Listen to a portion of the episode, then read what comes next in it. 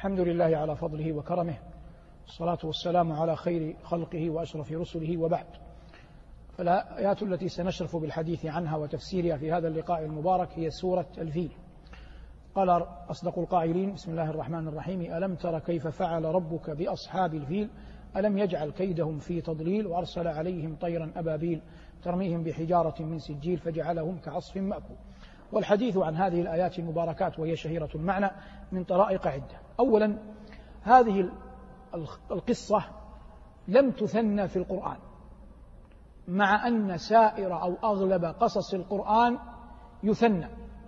فالله مثلا يقول وإن يونس لمن المرسلين إذ أبق إلى الفلك المشحون قالها في الصافات وقال جل وعلا في يونس فلولا كانت قرية آمنت فنفعها إيمانها إلا قوم يونس وقال في القلم ولا تكن كصاحب الحوت إذ نادى وهو وهو مكظوم.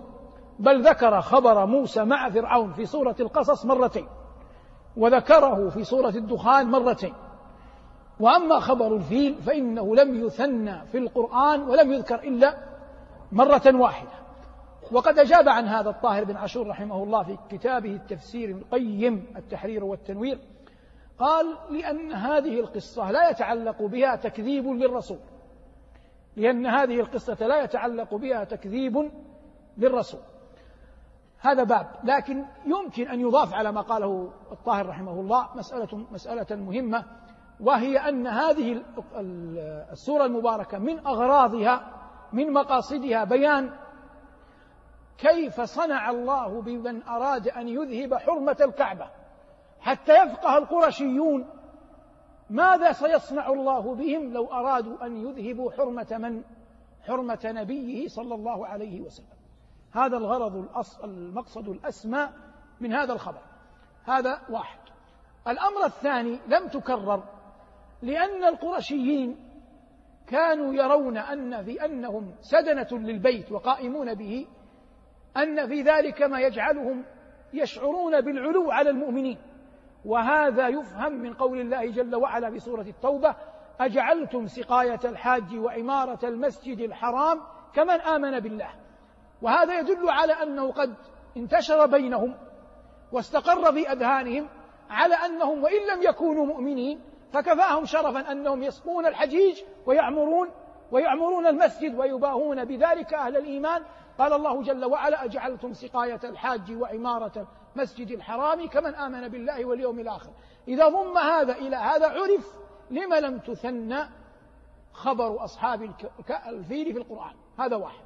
الأمر الثاني يوجد في لغة أهل الاصطلاح من أهل السير اليوم ما يسمى بالمعجزة. لكن القرآن لم يرد فيه لفظ المعجزة. وإنما يسمى ما يؤيد الله به الأنبياء يسمى آية. لكن اصطلح المتأخرون من أهل ممن كتب بالسير على تسمية ما هذه الآيات بالمعجزات. شيء آخر غير الآيات يسمى إرهاصات يسمى إرهاصات. والإرهاصات هي الشيء غير المألوف الذي يصاحب النبي أو يقع قبل مبعثه وبعد ولادته. قبل مبعثه وبعد وبعد ولادته. فمثلا ثبت أنه صلى الله عليه وسلم كان إذا مشى في طرقات مكة وصحرائها قبل أن ينبأ يسلم عليه الحجر يقول السلام عليك يا نبي الله. وهو لم ينبأ بعد. فهذا يسمى إرهاصات لنبوته. يسمى, يسمى إرهاصات لنبوته. لكن الصواب أن يقال في الإرهاصات هو الشيء غير المألوف. الذي يقع للنبي بعد ولادته وقبل مبعثه أو قريبا من أو قريبا من ولادته. فيصبح حادثة الفيل إرهاصا من إرهاصات نبوة رسولنا صلى الله عليه وسلم. والمشهور عند أهل التاريخ أن حادثة الفيل كانت في شهر الله المحرم والنبي عليه السلام في أي الشهور ولد؟ النبي عليه السلام وين ولد في ربيع. فبين ولادته وحادثة الفيل قرابة. ليس هناك قطع. قرابة خمسة وخمسين يوما. ما بين مبعثه ما بين حادثة الفيل وولادته صلوات الله وسلامه عليه قرابة خمسة وخمسين يوما. يوم يتيه على الزمان صباحه ومساؤه بمحمد غراء صلوات الله وسلامه عليه. هذا ما يتعلق بمقدمة السورة. قال الله ألم تر كيف فعل ربك؟ حتى يبين عظيم القدرة وجليل النعمة. بأصحاب الفيل. وكل شيء لازم أحدا. حتى لو في صراع يسمى صاحب. فالله جل وعلا قال وما صاحبكم بمجنون مع أنهم لم يؤمنوا به. وقال أصحاب الجنة للملازمة. وقال أصحاب النار للملازمة. فأصحاب الفيل من لازموا الفيل وساقوه؟ من الحبشة واليمن إلى مكة. والذي قادهم كما هو معلوم أبرهة وهي كلمة حبشية معناها الوجه الأبيض معناها الوجه الأبيض. قال الله جل وعلا ألم تر كيف فعل ربك بأصحاب الفيل؟ أبرهة خرج مر على قبائل العرب نوجز ومر على رجل يقال له نفيل فأسره معه. وحاشت العرب أن يقاوموه لما رأوا شدة بأسه وكثرة جنده. حتى وصل إلى وادي مغمس قريبا من مكة. ثم إن الفيل واسمه محمود على المشهور. برك. وقد قال عليه الصلاة والسلام عن ناقته حبسها حابس الفيل.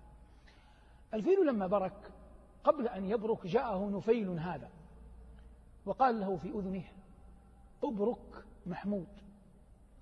فإنك في بلد الله الحرام أو انصرف راشدا من حيث عدت. وصعد الجبل وهو يقول أين المفر والإله الطالب والأشرم المغلوب ليس الغالب. ثم لما برك الفيل أخذوا ليوجهوا يضربونه بالسياط فيأبى. فإذا وجهوه إلى الشام شمالا قبل وجهوه إلى أي جهة غير البيت يقبل. لكن إن وجهوه إلى البيت يأنف ويبرك الآن كل ما ذكره أهل السير وأخبار أطوح لا يمكن أن يقع هذا إلا لتفقه أنت لما وقع. وقع لماذا؟ هذا الفيل دابة عجماء لا تعقل. ومع ذلك لما طلب منها أن تقيض بيت الله أبت فكل مؤمن إذا طلب منه أن يسهم ولو بخيط إبرة أن يقوض دين الله مفترض أن أن يأبى. لا تكن يوما من الدهر لا بجاهك ولا بمالك ولا بقلمك ولا بسلطانك ولا بلسانك ممن يريد أن يهدم شيئا من دين الله وليعلم أن دين الله غالب. فإذا هذه دابة عجماء لما وجهت للبيت استعظمت أن يقع هذا منها ولم تقبل. فأعظم ما يمكن أن ينال منه دين الله. وهناك من يسعى لهدم دين الله لكن هؤلاء أخبر الله أنهم شر من الدواب. وتبقى أنت مسؤول محاسب على نفسك. لا يرينك الله تحاول أن تهدم أو تقوض شيئا من دينه. أما أن تعصي الله يقع منك زلة يقع منك خطأ كل بني آدم خطاؤون ولو كشف حال بعضنا لبعض لما دفن بعضنا بعضا. نسأل الله الستر والمغفرة والعافية. لكن أن يأتي إنسان باختياره. لنعمة أفاءها الله عليه.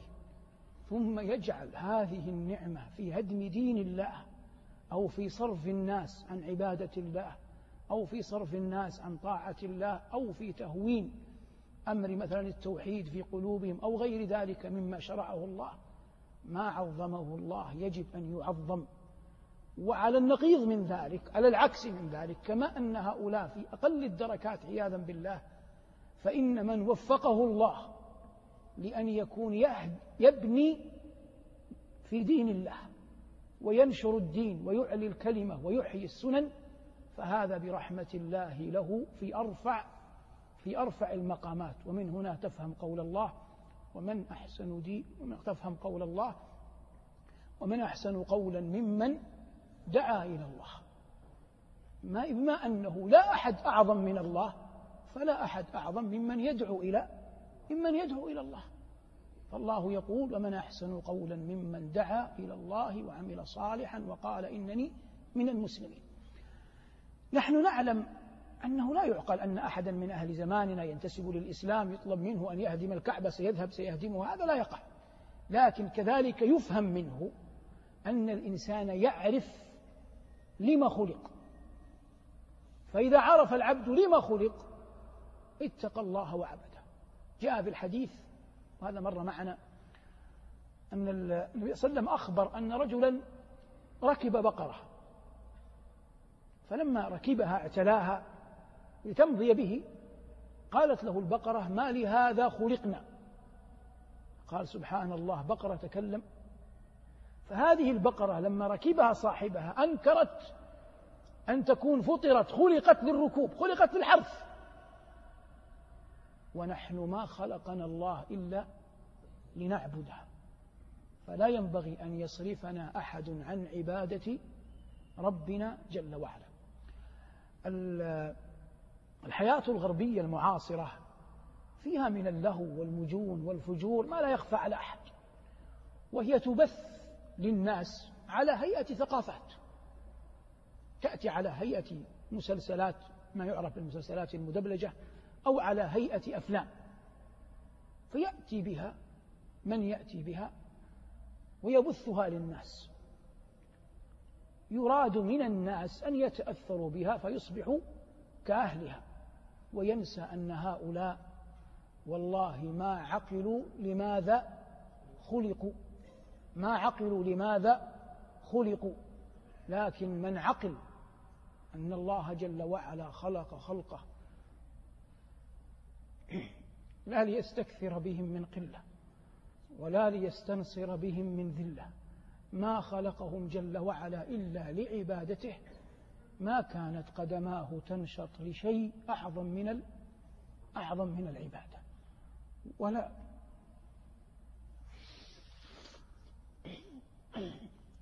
ولا يلهج لسانه بشيء أعظم من ذكر الله. ولا ينبغي أن تعقد. ما نعمله بشيء أعظم من التسبيح لله. وأنت تعلم أن الله فطر الخلق كله على أن أعز ما يملكون جباههم فيكون أقربهم لله من رضي رضي باختياره. أن يسجد بجبهته في الأرض إجلالا لله إن كان هذا في صلاة مفروضة أو كان هذا نافلة. لكن تذكر مسألة الفيل لا يكونن الفيل أعلم منك بالله.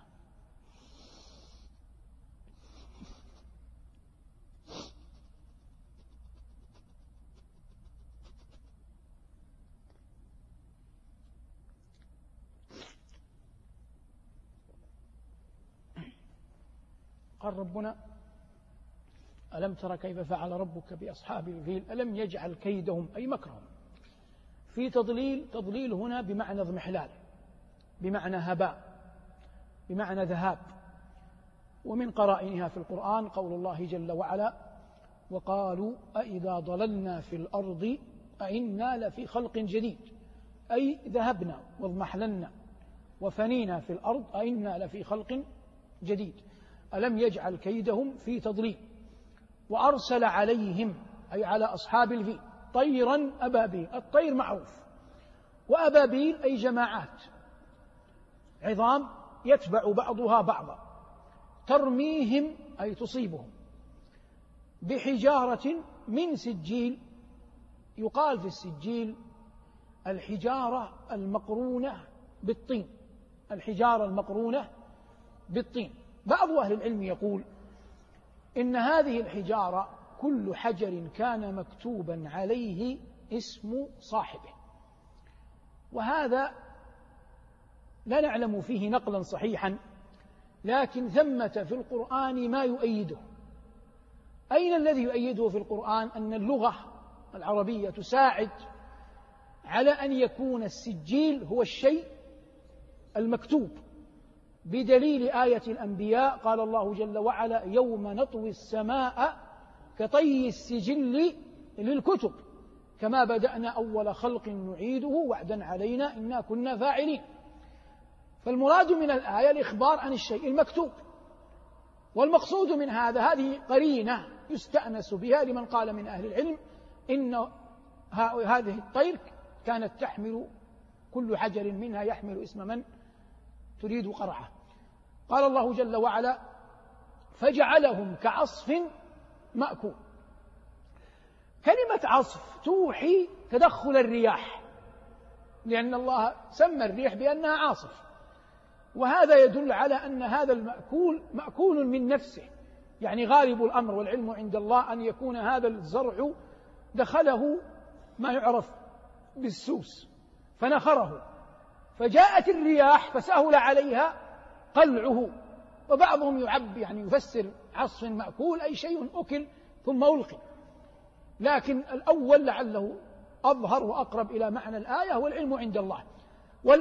والسورة في مجملها المقصود منها العظة والعبرة وأن يتعظ الإنسان بالقرآن ويعتبر ويعتبر به. جعلني الله وإياكم من عباده الصالحين. هذا هو العلم عند الله والحمد لله رب العالمين. لو أنزلنا هذا القرآن على جبل لرأيته خاشعا لرأيته خاشعا متصدعا من خشية الله. وتلك الأمثال نضربها للناس